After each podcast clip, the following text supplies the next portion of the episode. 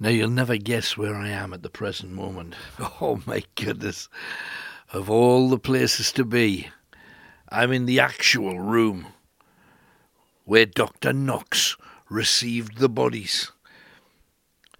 Eight steps down from a town street, an entire building above us that used to be owned by Dr. Knox. But it was down here where he would cut up the various bodies, more often than not, with an audience who would pay a lot of money to come and see it. And yes, he learnt a whole range of different ways of of cutting into a body and sewing a body and amputating limbs and removing internal organs. So his skill increased. But there's hundreds and hundreds of people willing to pay a fortune in the same way that Michael Jackson did to attend autopsies, to look at people working on dead bodies. And that was what led to Michael Jackson's infatuation with the Elephant Man, wanted actually to buy his body. This super strong window, and yet it's the actual window, it hasn't changed. This is the window that Knox would close the curtains, put his gas lights on, and then get ready to work on the dead bodies given to him by Burke and Hare. And I'm fairly sure Burke and Hare weren't the only people providing him with material. And it's here on this table. It's a bit sugary. And this is where he did his work. So we're better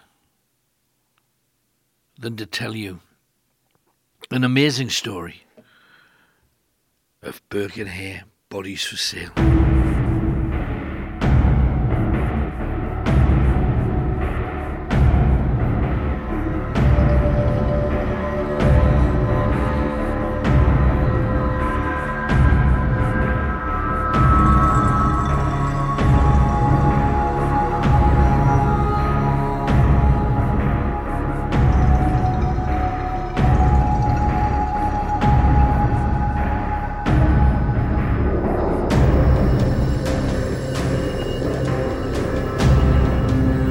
Modern times, if one of your family were to die, they would be buried in a cemetery and you'd expect them to stay there. Not unreasonable, you'd think, but 200 years ago, things were very different. This was the time of the body snatchers. Now, body snatchers were resurrectionists. They were people who might dig up a freshly buried corpse in order to sell that on to a medical school or a private anatomical teaching institute. Perhaps the most famous uh, people associated with the uh, selling of corpses to anatomy medical schools were Burke and Hare.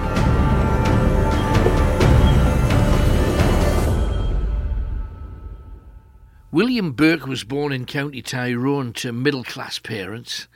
Now, they'd hoped that he'd become a doctor.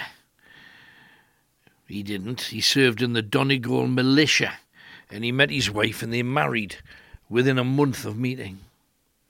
However, with a wife came a father in law who refused to leave, so Burke abandoned the pair of them.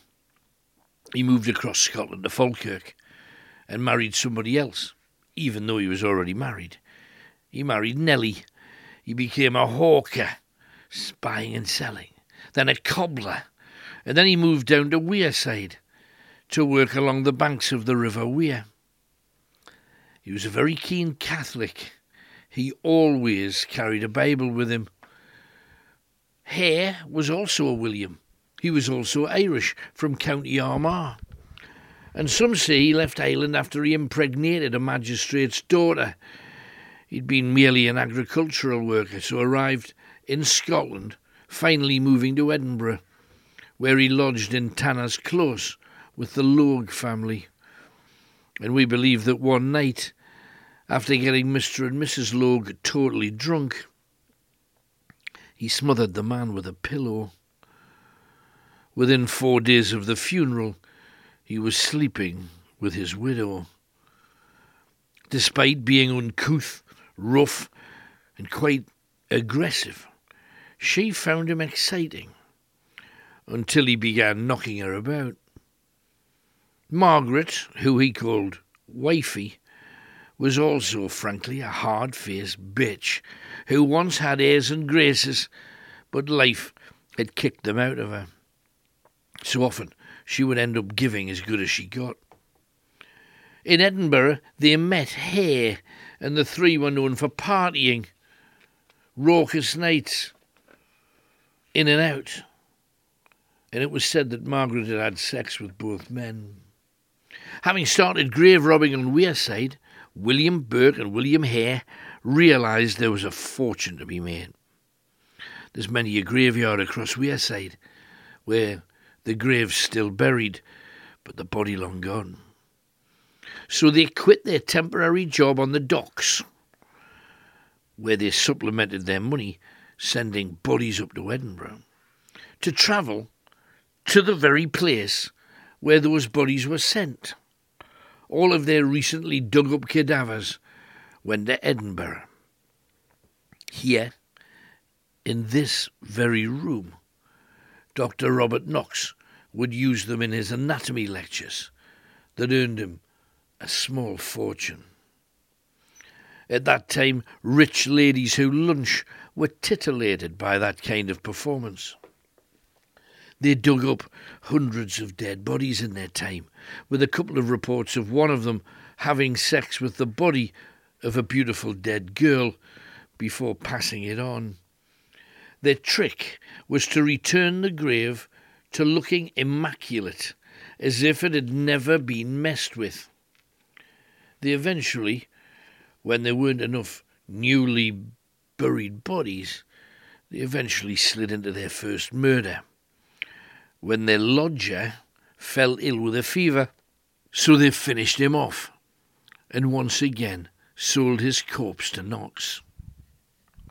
Now, there was a time when councils began to place guards on graveyards to avoid the body snatchers. So Burke and Hare decided there must be easier ways than digging up the rain sodden earth at four o'clock in the morning. And in February 1828, they had a miller called Joseph lodging with them, who was dispatched whilst drunk, once again with a pillow over his mouth. Within days, the lodger who took his place, Abigail Simpson, a salt salesperson, was also getting well and truly pissed and would later that night suffer a similar assault. Little did she know that wrapped in a tarpaulin under her bed was the body of Joseph, waiting to be delivered to Dr. Knox. Simpson had asked what it was under there, had even tried to pull out the long parcel, but had been restrained by Wifey. So to find victims, they merely needed whisky. Once the people were out of it, it seemed a simple procedure. Hare, being the biggest and strongest, suffocated them. While he was doing that, Burke lay across their torso to stop them wriggling free. As a method of death, it was totally efficient and silent. Once again, some believe that many of the dead women were used for sex before handing them over. For each corpse, ten pounds from the doctor, and a decent standard of living ensued. A match seller, believed to be a very heavy set man called Duggan or Dugan, was the next lodger. He was already poorly with jaundice, suffering sweats and a fever. Rather more difficult to kill, because it took far more drink to get him drunk, and at sixteen stone he was almost impossible to suffocate. He only became unconscious when, after a 40 minute struggle, the bed snapped and he smashed his head on a skirting board. Burke and Hare, both sweating profusely, said that they would never offer lodgings to a larger person again. Now, for some reason, the man who owned this entire building that I'm standing in, Dr. Knox, asked for the body of an old lady, the fresher the better. So that evening at the tavern, Hare chatted up a woman 25 years his senior. Her name was Bella, and she returned home with the three of them to finish off a bottle. Hare was believed to have said, I mounted the stinking mare, for 'twould have seemed wrong not to. Then, as she slept, held her nose and mouth shut until she swallowed her tongue and died. Two bodies in one old tea chest, and twenty pounds more for their coffers. Transporting bodies might have seemed easy, but neither Burke nor Hare had a carriage. What they used to use was a hand cart. So they loaded the hand cart with fish boxes to pretend they worked on the docks, dropping the bodies off along the way. Now, they were often stopped by inquisitive police officers, but with their jokey demeanour, they always managed to talk their way out of any actual search. They sometimes even carried fresh fish with them, bribing a policeman with a cod wrapped in a bit of newspaper. On one occasion, Burke and Hare cheated on Wifey with Mary Paterson and Janet Brown, taking them back to a brother's house rather than home. But Wifey discovered something was up and burst in, punching Hare across the face and trying to get at Burke.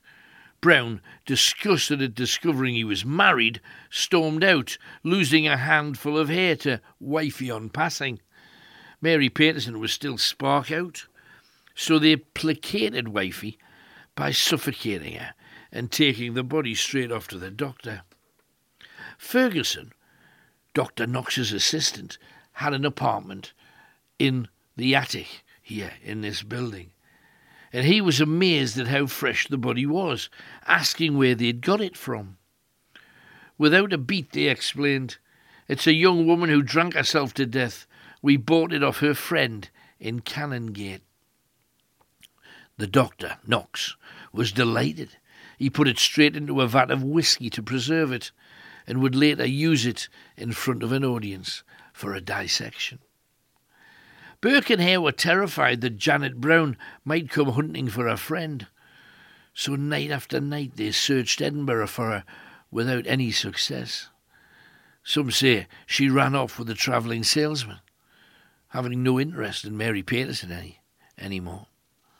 And next came the rather portly Mrs. Haldane, a lovely, laughing lady who wanted to be liked by everybody. She cleaned the apartment for Burke and Hare, cooked for them, washed their clothes. They liked her so much they actually wanted to keep her on.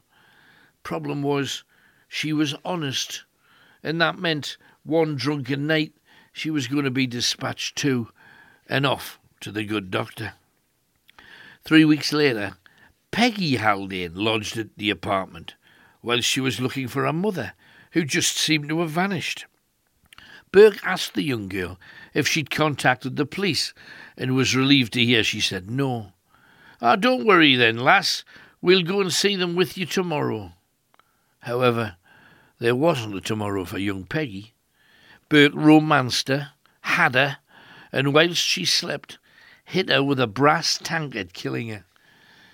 Dr. Knox only paid eight pound for the body because of the huge lump on her head. Lesson learnt. If they wanted the big money, the bodies had to be in perfect condition, but dead. Another Burke individual effort. An old woman lodged for one night. He got her drunk and smothered her, getting ten pound for another fresh example. A local cinder gatherer called Effie asked about the room, but Burke, who knew this girl quite well, tried to talk her out of it. It seems she'd just been kicked out of the tatty digs that she was in, and she needed anywhere for the night. Burke really liked her, but to Hare, business was business. They brought her to the stable, got her drunk, and smothered her. Now, just about the time they were due to take her body to the doctor, they stepped out of the apartment yard and walked straight into a policeman. The constable was carrying a drunken woman back to her lodgings by the docks, Burke said, Hey, don't you waste your night. Stick her on the cart. We're going that way. We'll take her for you. The policeman looked thrilled. He'd already carried her about half a mile and had a proper sweat on. He even loaded the poor woman onto Burke and Hare's cart, inches from a tea chest, with poor Effie in it. And just before leaving, the officer said, Whoa, what's that smell? Burke heart sank until he added, Old fish boxes stink out the whole place. Night, boys. Instead, they took the woman into the yard, smothered her, added her to the tea chest, and over here to the backyard of the Knox residence. It would be stored back there until it was ready to bring in here, placed on this table and dissected.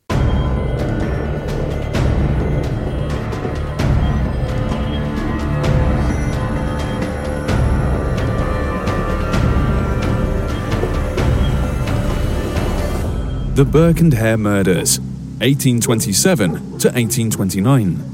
Number of murders, 16.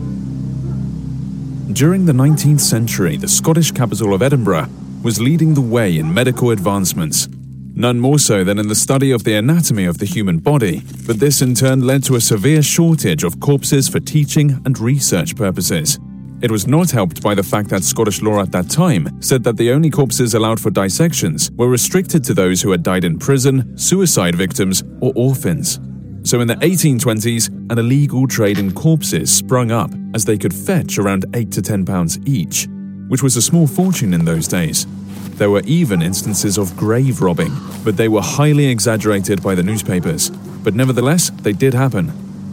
In Edinburgh, on the night of November 29, 1827, a lodger died owing rent money to his landlord. That landlord was William Hare. Angry that the lodger owed £4 in rent, Hare decided to illegally sell the body for anatomical studies in order to recuperate his losses. To do this, he enlisted the help of his friend, William Burke, who helped him remove the body from the coffin, replacing it with tanning bark. The body was hid under the bed. Later on, they sold the corpse to Dr. Robert Knox, who paid them the handsome sum of £7 and 10 shillings. Seeing a money making opportunity, they thought of ways to provide more corpses for Dr. Knox without waiting for natural causes. Over the next 12 months, they are thought to have killed 16 people in total with the aid of their wives, mainly by getting their victims drunk and smothering them to death. They would later confess to killing an old woman and a dumb grandson. Burke said, Killing the old cow was easy, but the young'un, I finished him, but I'll never forget the look on his little face. Pure shock, surprise, as if he had trusted me and had let him down. They couldn't fit both bodies into the tea chest, so wedged them both into a herring barrel. So on coming out, both bodies looked a bit squashed so the good doctor only gave them eight pounds each. Now, by this time, they'd raised so much money, they had an old horse to pull the cart, and it had proven most useful until the herring barrel incident. The horse simply refused to pull anything that big, and it ended up being dragged mainly by Burke and Hare. On returning to the yard, Hare was so angry with the horse he got out his pistol and shot the horse in the head. It was sold as meat to the folks in the street. Burke and wifey MacDougall had a holiday returning completely skint to find Hare wearing a new suit and eating chicken, very swanky for the time. They knew he'd sold another body, despite him denying it. A young woman from the bar was missing. They knew the score.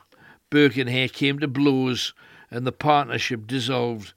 Burke and his wife moved out. They were best mates, and a few weeks later, they invited a washerwoman back to the apartment to tidy it up for the Burke family return. The woman never earned a penny. They simply got her drunk, and within the week, she was an exhibit at another medical show right here in this room. up against the wall that I'm fa- directly facing. Hang on if I just walk across. So you've got the big table here for everything to. Big, heavy. Oh, I, I'm not sure I can even. Can't move it. Loaded full of medical instruments. Lots of lights above it. But if you walk over here, you come across another ceramic tiled window, and it said that at first, on the other side of this window, with two way glass, they would line up his guests, paying as much as thirty and forty pounds, a fortune in the day. That's like three, four hundred pounds now.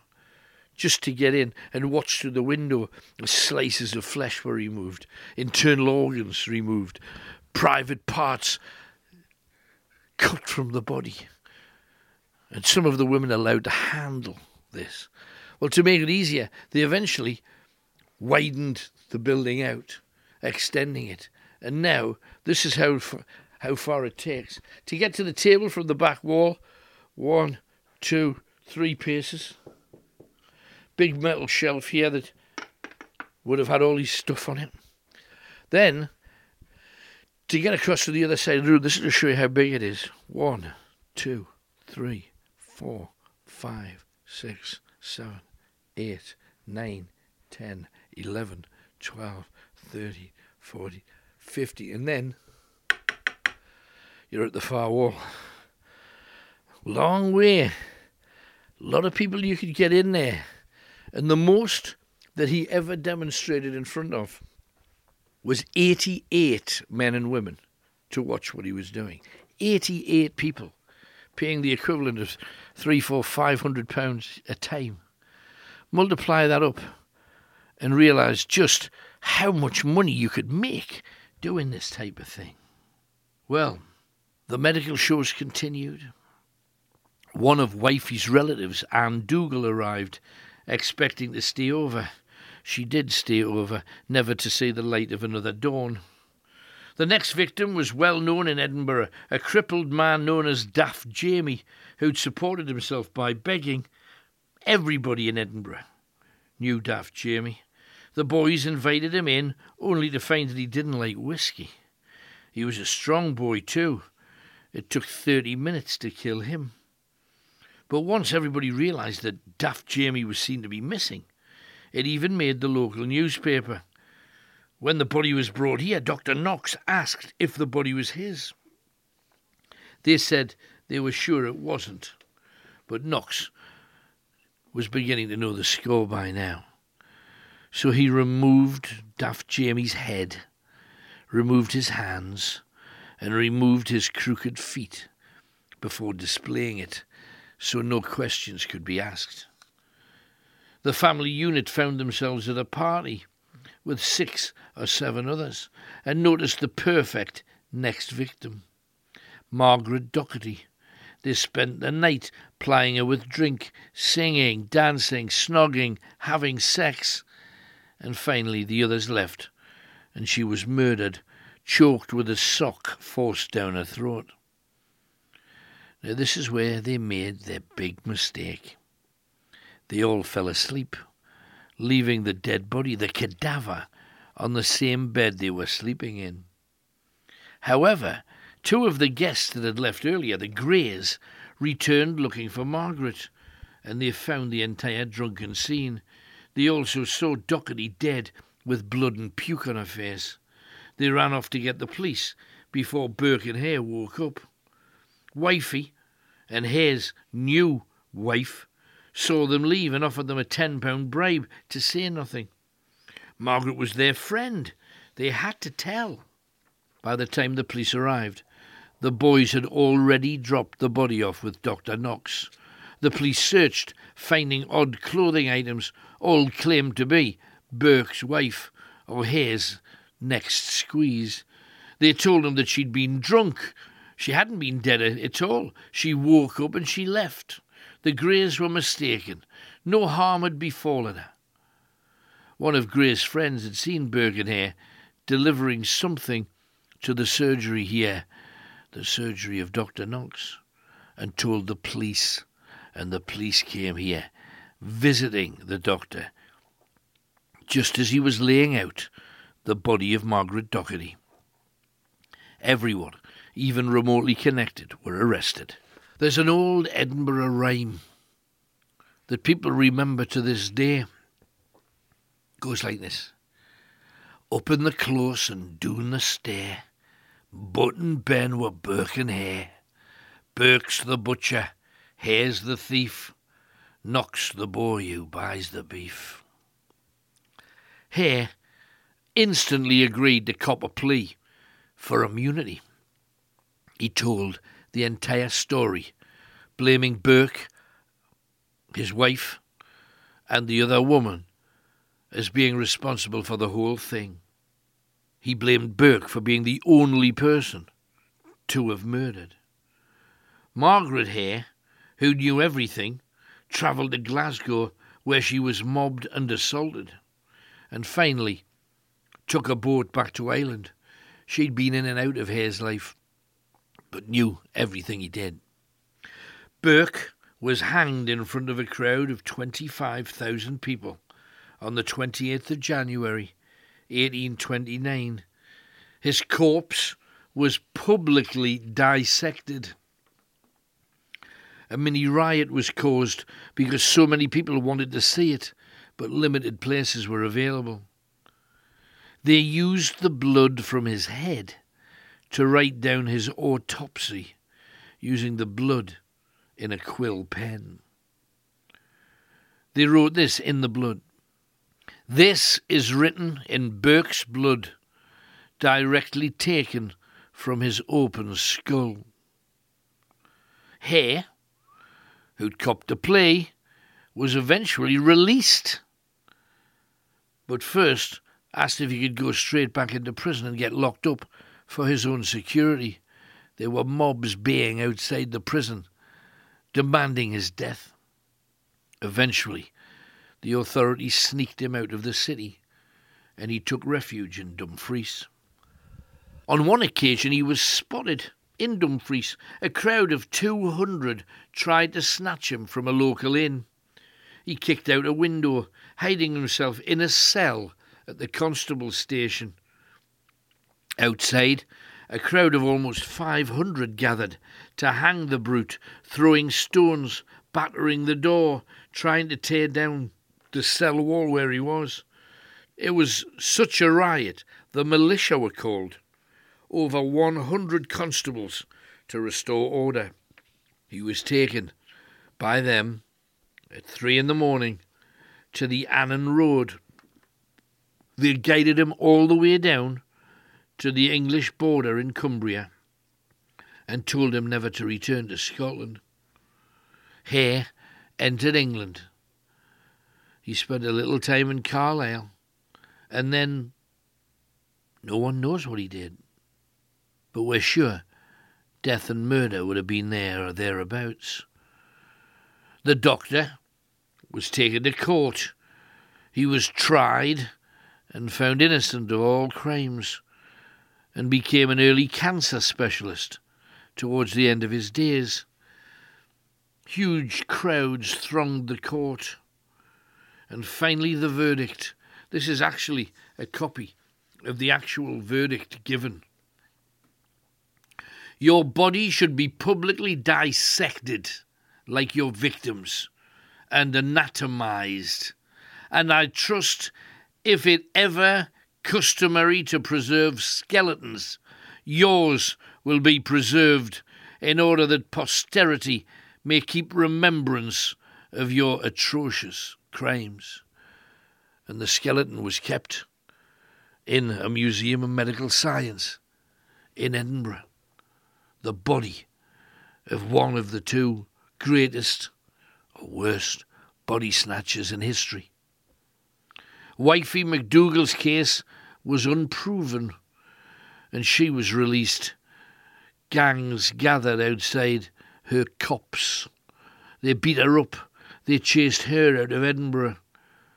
Some say she plied the same craft in Glasgow, though it was never proven. Only in a building like this, loaded full of atmosphere, I can comfortably close my eyes and see Knox working away on the bloodless cadavers of the bodies that he'd prepared with his assistant Ferguson and see it clearly. I can also see all of the well to do laughing and giggling and being shocked at seeing something tantamount to a horror show, a horror spectacle that they could take part in and be party to. Did Knox know that the bodies were being murdered just for him? He would have been stupid not to have thought it. He gets the benefit of the doubt. And some of the things that he learned about early cancers saved many, many lives. Yet, he deserved to go to the hangman too. Alan Robson, in an amazing visit to Scotland from Edinburgh and the apartment of Dr. Knox.